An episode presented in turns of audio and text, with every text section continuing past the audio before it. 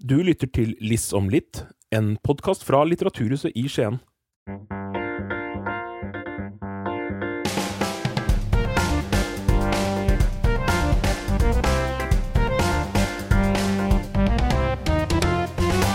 Det er snart jul, og så er det korona, og det strammes inn, og vi lurer jo på hvordan vi skal klare å fylle denne, alle disse ukene med Rete Frans.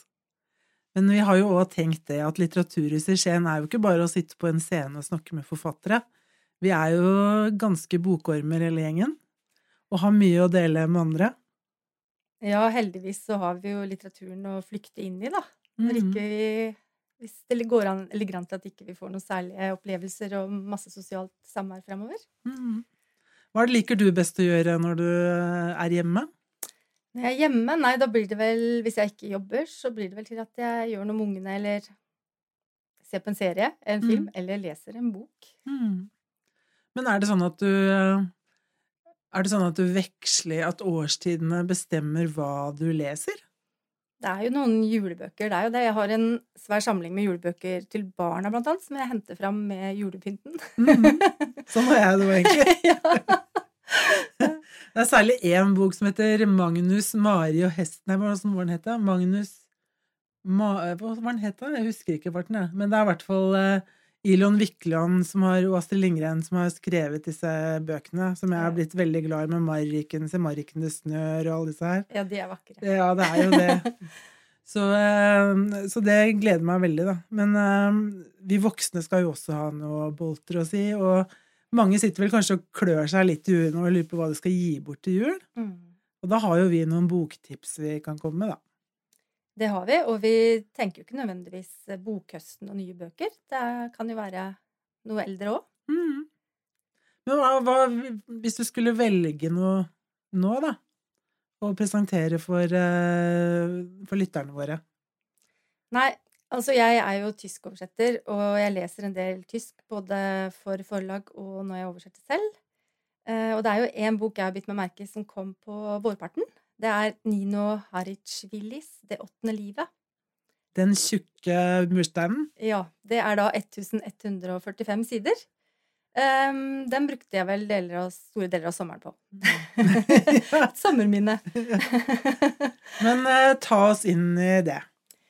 Ja, altså eh, Den blir gjerne omtalt som et opus, eller et epos. Den, er jo, den tar for seg seks generasjoner i Georgia.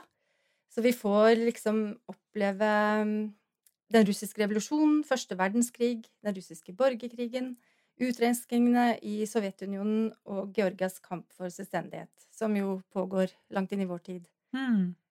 Og det som kanskje er litt spesielt spennende er at vi får høre denne historien gjennom kvinnelige hovedpersoner. Ja. Og det er jo liksom ikke noe vi har altfor mye av i historien. Det er vel litt sånn, Vi har vel tendens til å henge oss opp i helter, og, og det er ofte menn. Ja, ikke sant? Så her får vi da Det er jo noen menn, men de spiller liksom annen fiolin, holdt jeg på å si. De har viktige posisjoner, men vi får deres liv gjennom kvinnene, da. Mm. Så det er en utrolig fin, fin, fin opplevelse. Og da romanen begynner, så er vi i begynnelsen av det forrige århundret, og da ser det ut til at Georgia skal bli et uh, slags eh, Altså at Tiblisi skal bli et georgisk Paris. Mm. Og det er jo ingen som vet hvor ille det skal bli ennå. Så det er en veldig, veldig trist og veldig, veldig fin, fin bok. Masse kjærlighet og tragedie. Men kanskje vi trenger en sånn ordentlig murstein nå som det er litt mørkt ute, og, Ja. flytte Det å flytte til et annet sted, da, det syns jeg er så spennende. Når, du, når du setter deg og leser og blir oppslukt, da. For det, Mm. det er jo en helt vanvittig følelse, det å bli oppslukt. Og- ja. For det, bare det også, for det sånn, da tenker jeg det er jo ingenting som er bedre enn en murstein da, liksom. Når du, når du elsker det du leser. Nei, og det er jo bare Altså, virkelighetsflukt. Eh, Det er virkelig en god virkelighetsflukt. Og det er jo det vi trenger nå. Og så må jeg jo nevne da at det er jo Ote Neumann, en av våre aller fremste tyskoversettere, som har oversatt boka. Og hun gjør det helt forbilledlig. Ja, det vet jo du som driver med dette her til vanlig. Ja, hun er noe å strekke seg etter for meg. Men det er veldig moro at du valgte den boka, for jeg, jeg har jo tatt med meg Kim Leine. Ja. Han er jo seljording, det høres jo kanskje ikke sånn ut, Mm. men eh, Kim vokste opp i Seljord. Og en litt spesiell bakgrunn. Eh, Men han, flykta da til eh, København da han var 17 år. Mm. Eh, Og ikke bare gjorde han det, for han så gikk ferden videre til Grønland. Ja. Og bare det å bare det å ta meg med til Grønland det er, Jeg har jo ikke visst noen ting annet enn at hans egede prøvde å frelse grønlenderne, Ja. og at danskene overtok herredømmet der, da. Ja. Og dette her handler jo om da om en Morten, en prest, som tar med seg på en måte troen sin over til denne urbefolkningen. Og jeg vet, jeg, jeg fikk jo, hadde jo den glede å snakke med Kim Leine nå i høst i Seljord. Mm. Eh, og den måten han skriver på, er det rart at han har fått Nordisk råds litteraturpris, tenker jeg. For han er, jo, han er jo helt fantastisk. Det er sånn at jeg kjente lukta i neseborene når jeg leste. Og der er det mye vond lukt. Helt grusomt! Eh, Det er jeg jeg er helt enig med deg, Anne. Og, og altså, det- han er jo ekstremt språk, eh, språkmektig, hvis man skal si det på den måten. Han oversetter jo seg selv, han. Ja, han Fra norsk til dansk. Uh, eller da, kanskje omvendt. Han skriver på dansk norsk. og oversetter til norsk. Mm, mm.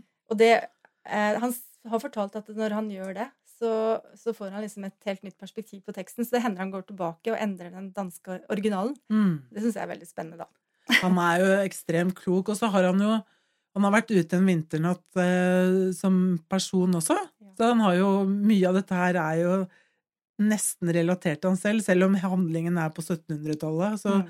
så er jo hele den derre um, menneskets valg, da. Altså de valga du tar. Mm. Og det å flytte bevisstheten din fra Lier utenfor Drammen til København, hvor det er, hele byen brenner på et, eller annet, på et tidspunkt, da, og til Grønland med Sukkertoppen og Evighetsfjorden og alle de der voldsomme sceneskiftene som er basert på hans valg. Ja, det er utrolig spennende. Altså, det, han har jo levd et liv som ikke ligner eh, vårt, for å bruke en boktittel som har dukket opp nå i det siste. og derfor så er det så ekstra spennende at han eh, kan fortelle om det da, på den måten. Mm, mm. Og det hadde nok, har nok noe av samme følelsen av å lese Jon Kalman Stefansson fra Island, som Det er sikkert veldig mange flere enn meg som har lest uh, Gutten-trilogien, Mm. Ja. som også er en sånn reise i tid og i rom. Mm. Veldig spennende. ja, den har jeg ikke lest, men uh, han forfatteren er jo også verdt å merke seg. Det er sånn, han er vel en av de vi ønsker oss til Litteraturhuset, er det Ja, en av dem som henger skikkelig høyt. Ja, Jeg tenker det som er felles med den romanen du nevner, da, og den jeg snakket om, det er jo at uh, fakta og fiksjon er jo i en herlig blanding. Rett og slett. Og da lærer man jo så mye. Det er veldig sant. Jeg tror nå tror jeg vi skal ha en ordentlig sånn presentasjonsreprise. For det er en ting er at Merete Frans, som er daglig leder i Litteraturhuset, er her. Eh, og så kom der kom Ørjan Karlsson også! Det gjorde han jo ikke. Forfatteren eh, kom. Forfatteren sjøl. Jo, han kom, han kom litt sent, men forhåpentligvis godt. Vi får tro det. Ja. Nei, vi, har jo, vi sitter jo her i førjulstid, og så ønsker vi liksom å, å, å dele med oss noen av de bokopplevelsene vi har. Ja, for selv om det har vært et sånn småmørkt år, i alle fall på tampen, så har det vært et bra bokår. Mm. Det har det, altså. Og da dere har allerede gått i gang? Ja. Ja, nei, altså, jeg vet jeg kan, jeg kan jo komme med en tittel, hvis vi er der. Ja, ja. Eh, det er kanskje ikke noe stor hemmelighet, men jeg ble veldig begeistra for Bård Torgersen eh, når vi eh, hadde han her i Skien litt før eh, Eller nå i begynnelsen av desember, slutten av november.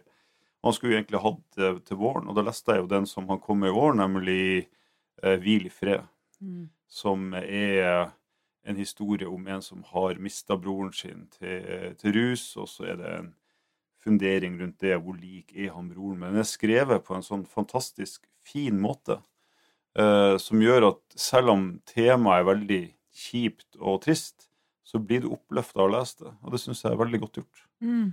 Og så er det en sånn bok som er på 140-50 sider, sånn at du kan, du kan egentlig ta den i ett strekk. Og så er den skrevet på en sånn blanding mellom altså, poesi og, og egentlig sånn skjønnlitterær tekst. Så, så jeg likte den veldig godt. Mm. En litt annen opplevelse enn de e-postene vi har snakka om akkurat nå. Ja, men vi har jo vært innom eh, Først så var vi jo innom eh, Ja, hva, nå må du fortelle meg en gang til hva den boka het. Det åttende livet. Det av Nino åttende livet, ja. Mm. Som er en reise i Georgias historie. Eh, Så var vi innom Kim Leine, som har vært på Grønland. Du har liksom vært, har tatt en liten eh, jordomseiling eh, før du kom. Så endte vi på Rykken. Vi må jo fortsette, da. Fra Rykken til Grønland, det er sikkert ikke så langt. Eh, Virkelig ikke, altså. Men skulle du lese litt høyt eh, fra Kim Leine, eller? Nei, jeg tror ikke jeg skal lese høyt fra Kim Leine. På dansk? På selvjordsdialekt? Nei, jeg skulle gjerne ha gjort det, altså. Men, eh, men det skal jeg ikke nå. Men eh, for de som ikke vet det, så er, jo, er det jo en hel trilogi fra, fra Grønland. Og det er jo Profeten i Evighetsfjorden som er den første. eh, Og den fikk han også Nordisk råds litteraturhus, litteraturhus litteraturpris for. Mm. Og så kommer Rødmann, Sortmann etterpå. Og så kommer da etter Åndemaneren, som er høstens store. Mm. Og dermed har han jo runda målstreken. Eh, og jeg vil jo Det er jo tre mursteiner, dette òg. Så Mm. det er jo 3000 sider med, med lesing. Eh, men man blir jo Du, du kjeder deg ikke. Det er, eh, det, er ikke noe, det er ikke noe transportetappe her. Så det er helt fantastisk eh, litteratur. Han fikk vel P2-lytternes romanpris også for den Rød mann, sort mann. Det gjorde jeg. Ja, Mm. Men jeg tenkte heller at du kunne lese litt, ja, for det er, det er en bok som, som er en oversatt bok. Det er jo veldig lett for oss på Litteraturhuset å falle for disse eh, heilnorske samtidslitteraturbøkene. Så dette her er jo en oversatt eh, fra utlandet, og det må vi jo lese mer av. Ja, jeg kunne i hvert fall tenke meg å lese starten, da. På, den, eh, på Det åttende livet. Og det er en prolog som har fått tittelen Glemselens partitur 2006. Egentlig har denne historien flere begynnelser. Jeg syns det er vanskelig å velge én, for alle til sammen er begynnelsen. Historien kunne begynne i en gammel bygård i Berlin, ganske uspektakulært, med to nakne kropper i en seng. En 27 år gammel mann, en nådeløst begavet musiker, som er i ferd med å kaste bort talentet sitt på luner, en umettelig lengsel etter nærhet og på alkohol. Eller vi kan la den begynne med en tolv år gammel jente som bestemmer seg for å slenge et nei i ansiktet på den verden hun lever i, og drar ut for å lete etter en annen begynnelse til seg selv og sin historie. Eller vi kan gå veldig langt tilbake, til røttene, og begynne der. Eller vi kan la historien begynne med alle tre begynnelsene samtidig. Og det er det den egentlig gjør, da. Denne stort anlagte romanen. Mm. Så spennende. Mm. Det er helt i starten av boka. Ja, man kommer liksom blir slukt fra første side. Jeg husker Dagbladet, jeg tror det var Dagbladet som i mange år hadde den der 'Slik begynte bøkene'. Og det var det ikke det? Jeg Tror tror det. det. Jeg tror vi, vi tar sjansen på det. Vi, omtrent 74% av det vi sier, stemmer, så det tenker jeg vi legger på den. Men du, du som er forfatter, er- bruker du mye tid på starten? Ja, du vil jo ha et anslag som funka før. Så sa man jo at du fikk en sånn 10-15 sider hos leseren før han eller hun ga opp. Mm. Jeg tror det er feil. Jeg tror du får ei side eller to før man tenker at dette er Mm. bra eller ikke. For det at eh, det er så vanvittig mye tilbud, og nå kjemper jo vi som, som skriver bøker også egentlig med oss sjøl på lyd. Mm. Der du får det rett på øret opplest av noen som er veldig Mm. dyktig til å gjøre det. ikke sant? Mm. Og du blir revet med av det. Sånn at eh, jeg bruker nok litt ekstra tid på det. Men sånn som det hun Merete leste nå, det er jo, du har lyst til å vite mer med en Ja. gang. Så det er mange måter å gjøre det på. ikke sant? Mm. Sånn Krim- og thrillerforfattere de ønsker jo bare å presentere eh, eh, plottet eller mysteriet eller det mystiske så raskt som det overhodet lar seg gjøre. Mm. Slik at du ikke klarer å legge fra deg boka. Så jeg tror det handler litt om sjanger også. altså. Mm. Mm. Det er spennende, da. Men det, der, det er jo i hvert fall nok til at jeg har lyst til å lese den boka. Mm. Det skal jeg gjøre. Mm. Da får du den jula til å gå. Med alle restriksjonene og nedstengninger. ja. Ja. ja eh, Kim Leine er det ene. Jeg har også tatt med meg Karl Ove Knausgård. For det- jeg har Jeg har et sånn litt sånn rart forhold til Knausgård. Eh, jeg satt og leste Min kamp seks bind. Også vanvittig mye. Og så lurte jeg på etterpå hva er det egentlig som binder meg til de bøkene? Hva er det jeg blir glad i? Hva er det som gjør at jeg må lese det? Eh, For det skjer jo egentlig på Når mannen min spør hva, skjedde, hva skjer egentlig i de bøkene her, så har jeg vel egentlig ikke så mye å stille opp med der. Er Han lager mye mat, da. det hender Helga Flatland sa til meg forleden at det, da jeg prata med henne sist, at det skjer ingenting i mine bøker. Eh, og det er kanskje litt med Knausgård òg, at det er veldig mye på det indre, indre planet. Mm. Men i hvert fall så ble jeg, jeg, ble jeg glad i min kamp. Men jeg ble kanskje enda mer glad i, i den boka, eller de fire bøkene, som er årstidene. Mm. Um, jeg hadde vel Og spesielt glad i våren, da, som jeg har i hånda her nå. Um, fordi at det, det, bringer opp et eller annet sånn Han er veldig flink til å formidle små ting, og gi dem en slags verdi og putte dem inn i en sammenheng. Og få deg til å tenke og reflektere ganske mye. Jeg blir jo ofte sittende og fabulere litt. Jeg vet ikke hva slags forhold dere har til Knausgård? Altså, da jeg begynte å lese første bind i Min kamp, så tenkte jeg, at, tenkte jeg at den handlet litt om meg selv. Da. For det føltes veldig Ja. Jeg studerte i Bergen, og det var liksom Ehm, Og jeg fullførte. Men den forandra seg jo skikkelig fra første bind til sjette Mm. bind. Så det ble Mm. mer en slags essaysamling, eller ja, hvor han kom inn på veldig mye Mm. forskjellig. Men det, altså man må jo se Min kamp som en slags happening, da. Fordi han skrev jo alle bindene veldig fort. Mm. Eh, så det, de holder jo veldig ulik kvalitet, de Det bindene. Ja. Mm. Så man må på en måte ha bestemt seg for at man skal lese det, tenker jeg. Mm. Men det gjorde jo inntrykk. Hva tenker du om Knausgård? Nei, altså, jeg leste jo det første og det andre syns jeg var interessant, og så tror jeg jeg leste de fire siste av ren stahet, for at jeg liksom ønsker jeg hadde gjort. Liksom gjøre Men, men det syns jeg er veldig sånn, interessant at vi minner oss sjøl på det som Merete nettopp sa. Altså, folk sto jo i kø. Det var jo nesten sånn Harry Potter-greie når Knausgård Mm. kom med bok. ikke sant? Og det skjer jo så å si aldri. Sånn at som litterært fenomen så var det jo veldig interessant og spennende å være med på. ikke sant? Det er ikke Mm. ofte det skjer. Eh, Men jeg er egentlig helt enig med deg. Jeg syns disse fire bøkene han har skrevet fra årstidene, er eh, jeg synes de er veldig gode. Mm. Uh, og der kommer liksom altså I det formatet så syns jeg Strø Knausgård sine betraktninger passer mye bedre. Du Mm. får disse små avkutta kapitlene, og så gir det mening sånn, i sånne små bolker. Mm. Og Der ligner han faktisk litt grann på, på Ole Robert Sunde i Ja. Vomtenker, der han også har den type betraktning om små ting i hverdagen og livet som han løfter frem på en måte som kanskje ikke vi til vanlig ser dem. da. Så det er en sånn interessant ø, jeg vil ikke, Paralleller er vel kanskje ikke det rette ordet, men det er i hvert fall likheter som er interessant. Mm. Mm. Mm. Jeg lurer på om denne om våren, med de fantastiske bildene til Skal vi se, han heter eh, Ja, det er Anna Bjerger som har denne, men det er, det er jo andre kunstnere også. Så eh, er kanskje den jeg må ha fram hver vår. Eh, akkurat som med sommerboken til Tove Jonsson. det er et eller annet sånn eh, Et eller annet sånn som hører den du, kjenner Det er jo nesten som i leier nå, at du kjenner litt i neseborene og den følelsen av vår. Mm. Og jeg tenkte nå er det så himla mørkt og dritt ute, og det er korona, og det er, vi gruer oss til alle beskjeden, negative beskjedene vi skal få. Eh, og da er det jo egentlig deilig å tenke at det finnes en vår i den andre enden. Men, men du, som, du som er glad i den, altså jeg, har jo, jeg har jo tenkt at de må leses Hvis du skal lese alle på nytt, da, ja. så må de jo leses i en rekkefølge. Tenker jeg, da. ja, for jeg leste jo feil, da. Ja, for de, han skriver dem jo til, til dattera si? Ja, som- den ufødte og så ufødte ja. nyfødte. Ja. Og så er det sånn spørs hvor du havna i. havna inn i serien, ikke sant? Ja, Hun blir jo født i den siste boka jeg leste. så det er Men det er våren som er den første, eller? eh, Ja, nei Om høsten, er ikke det? Ja, ja. Eller sommeren? Nei, nei vi, vi vet ikke helt. Det. Det er bra, da. Ja, Uansett. det er en av de fire er den Ja. første. Det kan vi Men nå skal du lese høyt. Nå skal jeg lese høyt.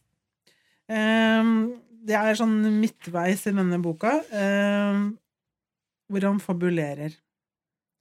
Om man nærmer seg 50 år og begynner å ramse opp alle de menneskene man har møtt eller hørt om, som har fart ille, virker det massivt, som om livet er en hard og gledesløs påkjenning ikke mange klarer å komme igjennom, uten å bli presset ned i mørket.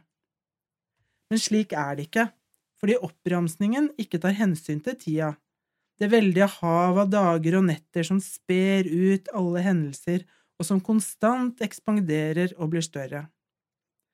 Enhver oppramsing fortegner virkeligheten, og det vi tenker på som vårt liv, hvor de avgjørende hendelsene står tett i tett, står i forhold til virkeligheten som et kart i forhold til terrenget, eller stjernene i forhold til stjernehimmelen. Betraktet herfra virker avstanden mellom dem utydelig, ubetydelig, Herfra skulle man tro at stjernene i universet sto tett som en sildestim, men kunne man reise ut til dem, ville man forstå at sannheten om universet var rommet imellom. Det var litt dypt. Ja, litt fint. Det var ganske vakkert. Ja. Det var det. Eh, Stjerna og universet det bringer jo nesten tanken til den første boka i hans nye serie. Da. Ja. ja. faktisk. Selv om det ikke er så mye hygge der. Det er nesten sånn Coldplay, som også tar over alle sangene handler om stjerner og, måner. ja.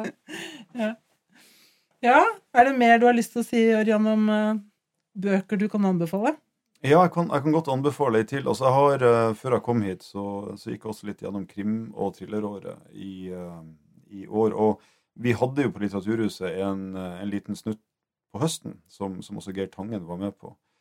Og, uh, det slo meg der at vi har en sånn sak i Norge der vi skiller veldig egentlig på thrillere og krim. Mm.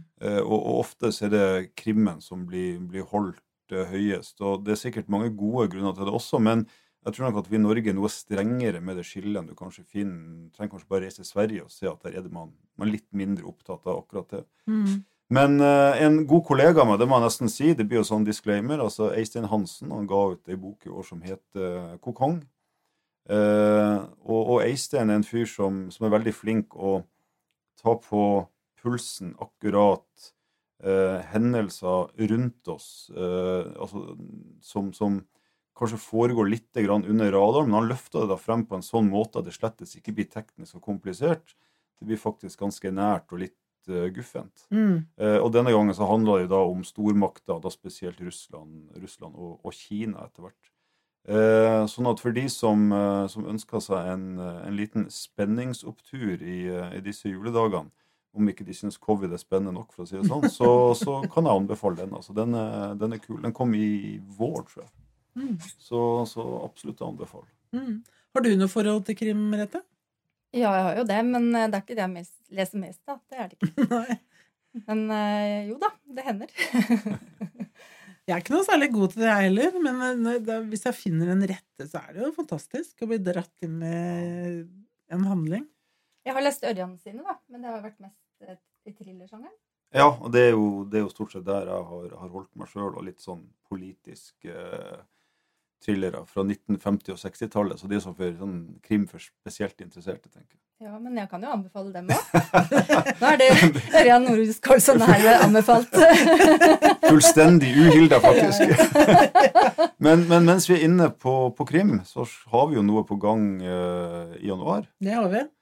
Uh, og jeg vet ikke om dere har nevnt det allerede? Det, nei, det Nei, vi har ikke det. For at, ok, det er jo det er jo I år så, eller neste år så har vi jo gått sammen og eh, laga en, eh, en heldag, hel, heldags krimdag for Eller helaften blir det vel riktig. Eh, en krimaften for de som ikke nødvendigvis leser krim, til og med. Ja. Mm. Eh, som vi har kalt Mørketid. Eh, Nå ligger en ganske kul sånn eh, introduksjon eller sånn banner ute på Litteraturhuset sine sider. Eh, og der får vi også storfint besøk. Mm. Uh, Jørn Lier Horst kommer, og Trude Teige kommer. Og vår egen Merete Junker kommer. Mm. Uh, Og så kommer Helene Flod, da, som er uh, kjempepopstjerne. det gjør jo faktisk også ei anna ei som, som ikke skriver, men som i alle fall i det siste har vært litt popstjerne, er jo også Sara Natasha Melby, som har hatt uh, Maskorama-podkasten eh, til NRK når, når det har pågått. Eh, og så skal vi til og med snakke om true crime. Mm. Um, og ikke bare det. En som sier han ikke skriver krim, men som egentlig gjør det litt grann eh, likevel. Johan Harstad kommer også, Mm. så han har vi fått med oss i dette. Eh, Og Nicolai Frobenius. og ikke minst Nicolai Frobenius, som eh, apropos uh, thrillere, den kunne jeg like gjerne sagt eh, i tillegg til, til sin. En, en veldig kul thriller som også kom i vår sommer en gang. Mm. Så eh, jeg tror det kan bli, eller jeg er sikker på at det blir, en veldig kul aften i slutten av januar. Ja, ikke sant? Det er heldigvis. Og det er en thriller som foregår før 29. januar òg. Ja. I forhold til at vi håper at det blir noe. Ja, vi, eh, vi får jo bare håpe det. Og eh, altså, det er ikke godt å si, men jeg tenker at vi får gjøre som vi bruker å gjøre. Vi får Mm. planlegge for at eh, alt blir eh, som det skal. Eh, Og hvis det ikke blir det, så eh, får vi det til en annen gang. Mm. Mm. Det har jo vært mottoet vårt i hele pandemien. At, uh, altså, utsatt, men ikke avlyst. Ja. Og vi har klart det, faktisk. Vi har gjennomført alt. Ja, det er bra. Hadde du en bok til du gjerne ville snakke om, kanskje? Mm, det er kanskje litt, uh, litt for nært meg selv, men det er en bok jeg har oversatt. Oi, så bra. Uh, ja, for jeg er litt høy på den forfatteren nå, siden jeg fikk møte han forrige uke. Abbas Kider, en tysk-irakisk oversetter som er en av de store navnene i Tyskland akkurat nå. Eh, og han skriver, han skriver også veldig tett på eget liv, da. Han har jo dessverre hatt noen tøffe erfaringer. Han har sittet i to år på glattcelle i Bagdad. Og han har vært på flukt i fire år og vært fengsla elleve ganger på flukt. Så han skriver jo ut fra egne erfaringer, da, men uh, ikke om seg selv. men uh, jeg tenkte jeg skulle få lov å lese litt igjen, jeg, da. Ja. Det er en roman som har fått tittelen Et slag i ansiktet, og som handler om unge gutter som kommer til Europa, og som blir sittende fast i det landet der de kommer pga. Dublin-avtalen, og som må til dels være litt kreative for å få lov til å få opphold. Mm. Så det, den er en veldig god bok. Så spennende. Så hvis dere orker Gjerne. Absolutt. Hun sitter der på kontorstolen sin, stum og stiv av redsel, som bedøvet etter slaget. Du være rolig og holde munn. Jeg griper etter gaffateipen jeg har i jakkelomma, surrer håndleddene hennes fast til armlenene og anklene til stolbeina. Jeg limer igjen den rødsminkede munnen med flere tapestrimler. Ingenting jeg vil høre. Så begynner jeg sakte å slappe av. Jeg setter meg på gjestestolen overfor henne, tar et papirark fra skrivebordet, blander litt hasj i tobakken og ruller meg en røyk. Jeg tenner den og tar et skikkelig magedrag. Kjenner hvor godt det er. Papiret smaker brent, og først må jeg nesten brekke meg, men jeg tvinger meg til å nyte denne jointen. Jeg trekker inn som om jeg vil suge ut alt innholdet i den, trekker røyken langt ned i lungene og fryder meg over den lett sviende smerten i brystet. Jeg har ikke følt meg så levende på lenge. Jeg reiser meg, lener meg mot henne, går helt nær og blåser røyken flere ganger i ansiktet på henne. Ettersom munnen hennes er limt igjen, er hun nødt til å puste inn røyken gjennom nesa. Hun forsøker å snu hodet bort og hikster så teipen bølger ut og inn. Det føles helt rått å røyke hasj på et offentlig kontor. Frau Schultz, endelig, vi snakker med hverandre. Jeg ville alltid, og du verken tid eller vilje til meg når jeg vendte utenfor rommet ditt. Men endelig, enten du vil eller ikke, vi snakker. Men tysk er vanskelig for meg, og jeg vil fortelle mange ting. Jeg må snakke arabisk med deg for å snakke fritt. Beklager. Jeg orker ikke å slite meg gjennom det tyske språket lenger, gjennom denne jungelen av kasuser og artikler som det er så umulig å holde styr på. Det er selvsagt tullete å snakke arabisk med henne nå, men samme kan det være. Hun ville ikke ha forstått meg om så arabisk hadde vært morsmålet hennes. Hun kommer fra en helt annen verden enn meg. Her og nå er det en jordbord som snakker med en marsbord, eller omvendt. Det føles mest som det skri kristne skriftemålet, slik noen forklarte meg det en gang. Da sitter man jo også på en stol i et altfor lite rom. Nå får jeg iallfall endelig snakke ut og fri meg fra bekymringene som plager sjela mi. Det var også Takk. anslaget der. Spennende. Ja, den er veldig god. Og det er jo ikke jeg som skal ha den for det. Men den boka kan vi få tak i overalt, eller? Den er å få tak i overalt. Ja, så bra. Det er jo spennende. Det handler om eh, flyktninger og immigrasjon til Europa. Mm. Jeg tenker også at eh, så vidt jeg husker, så ga vel Nordisk råd eh, litteraturprisen for ungdom også til en svensk forfatter som skrev om var det mine afghanske brødre eller noe sånt. og Ja. Teksten er rundt der. Så det er ikke noen tvil om at akkurat den, den, tematikken kommer veldig høyt opp på radaren nå. Mm. Igjen, da, må vi kanskje si, dessverre. Men, men det er kult at den, eh, den er aktuell, den her òg. Jeg tenker det er viktig fordi eh, han forteller jo historier vi egentlig ikke eh, orker å høre. Eller tenker at det, Og det har jeg glemt. Det har jeg hørt før. Og det er sånn det er. Mm. Og her har han jo eh, teipa fast saksbehandleren sin til en stol, så hun i hvert fall skal få høre. så ja. Kanskje det er det nye? At vi kan begynne å teipe folk fast for at de skal Ja. Nei, men det er jo en vekker, og ikke minst i den tida vi lever i, da. Mm. At, uh, det er veldig spennende. Mm. Men uh, er det ingen som har noen sånn oppløftende gladlesing i, uh, i adventstida? Jeg har jo vært igjennom Jeg har jo også snakket med Lars Vik, Ja. eh, som, ikke har, som debuterer som eh, forfatter ved å lage en biografi om sin mor. Veldig, veldig lokalt, men også nasjonalt. Ja. Og eh, han har jo fått masse gode tilbakemeldinger, og jeg må jo si at eh, det er en av de, en av de friske biografiene jeg har lest. Mm.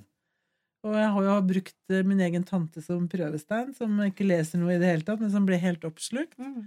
Veldig fin måte å, å skrive på, syns jeg. Ja. Så kan man selvfølgelig diskutere om det er noe lurt at sønner skriver biografier om sin mor, men det er jo blitt vanlig i vår tid med Magnus Takvam som skriver om Marie Takvam. Så det er kanskje blitt en egen sjanger at familien skriver. Ja, så tenker jeg jo det er interessant uansett, for det at hvis det ikke var en slektning som skrev den, så ville boka vært veldig annerledes. Mm. Sånn at eh, jeg tror at de, som, de fleste som leser det, har det i mente, ikke sant, og Mm. trekker fra litt, og legger sikkert til litt òg, så jeg syns bare det er bra. Så klarte han å tegne veldig godt å være kvinnesaksmiljøet på 70-tallet. Som vi alle har på en måte hatt et bein oppi, enten vi vil eller ikke. Så, det, så det, for det skjedde jo veldig mye rart på den tida, og jeg plutselig dukket opp eh, ting i min erindring og som jeg hadde helt glemt. At jeg, jeg husker legene på Rjukan sykehus, de kvinnelige, inviterte vi, oss jentene på videregående hjem til seg, hvor de satt og rulla rullings og drakk rødvin og skulle lære oss å ta ord i klassen.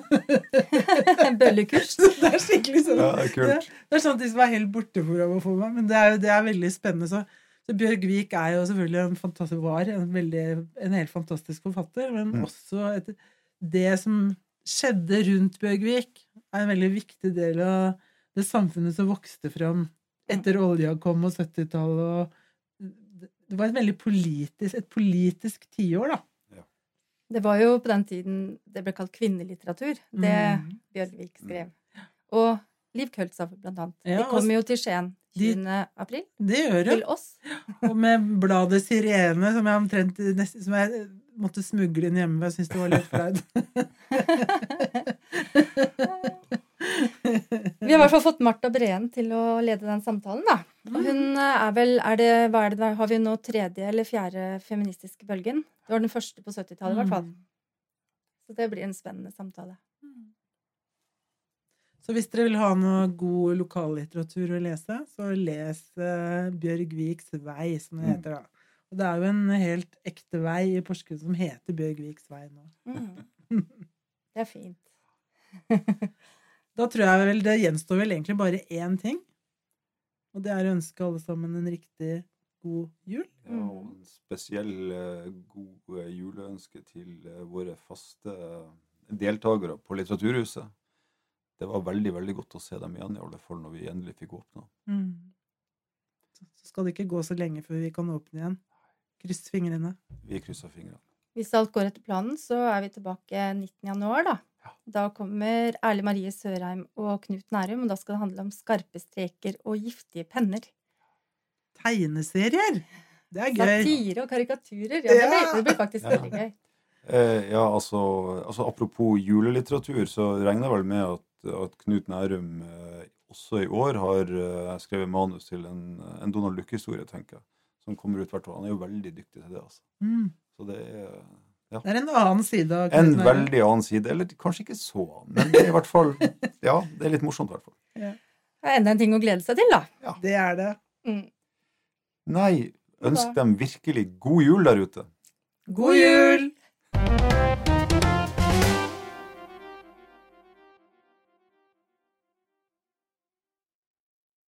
Du hørte Liss om litt, en podkast av folka bak Litteraturhuset i Skien. Ansvarlig for lydteknikk og musikk er Espen Mjøen. Litt om Liss har blitt støttet av Fritt Ord.